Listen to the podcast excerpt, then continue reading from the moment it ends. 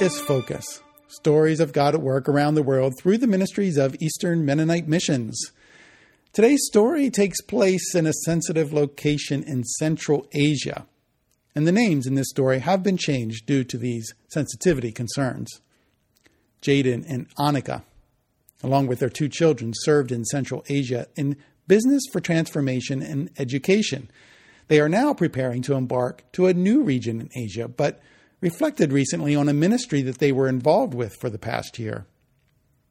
Now, you may remember a few months ago, I shared a story with you about a girl named Alice who was warmly welcomed by a coffee house outreach in Central Asia.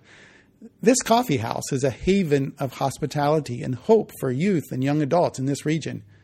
So, here's some of the backstory of a place where God's word can be shared with non believers and provides a way to disciple those who already are believers. In 2017, Jaden and Annika were introduced to a local young couple in their early 20s, Tim and Sarah. As Jaden and Annika began to build a relationship with them, they learned about their hearts for reaching college aged Muslims and others for the Lord. In 2018, Tim shared his dream of starting an outreach focused on college aged students, a kind of gathering with free coffee and language clubs, along with opportunities for socialization. Then in October 2018, this desire came to fruition, and the target goal was to have 50 students attending by the end of year one.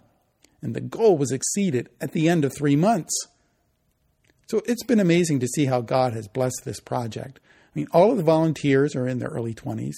Jaden and Annika helped by teaching the English club and supporting the ministry behind the scenes.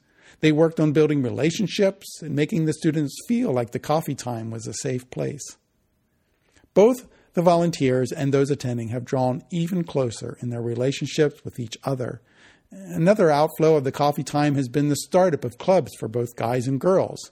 The guys meet on Sunday afternoons to play soccer, and the girls meet twice a month to talk about topics relevant to their age and location. There is also time for games, cooking, and other fun activities. When the Christians followed the leading and prompting of God, great things took place. And God is working through and reaching the young people of this country.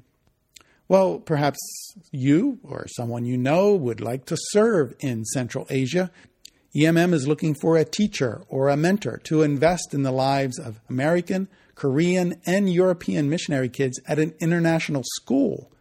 This would provide an opportunity to learn the local language, engage with the community while sharing your faith with nominally Muslim locals, and encouraging the young local community of believers.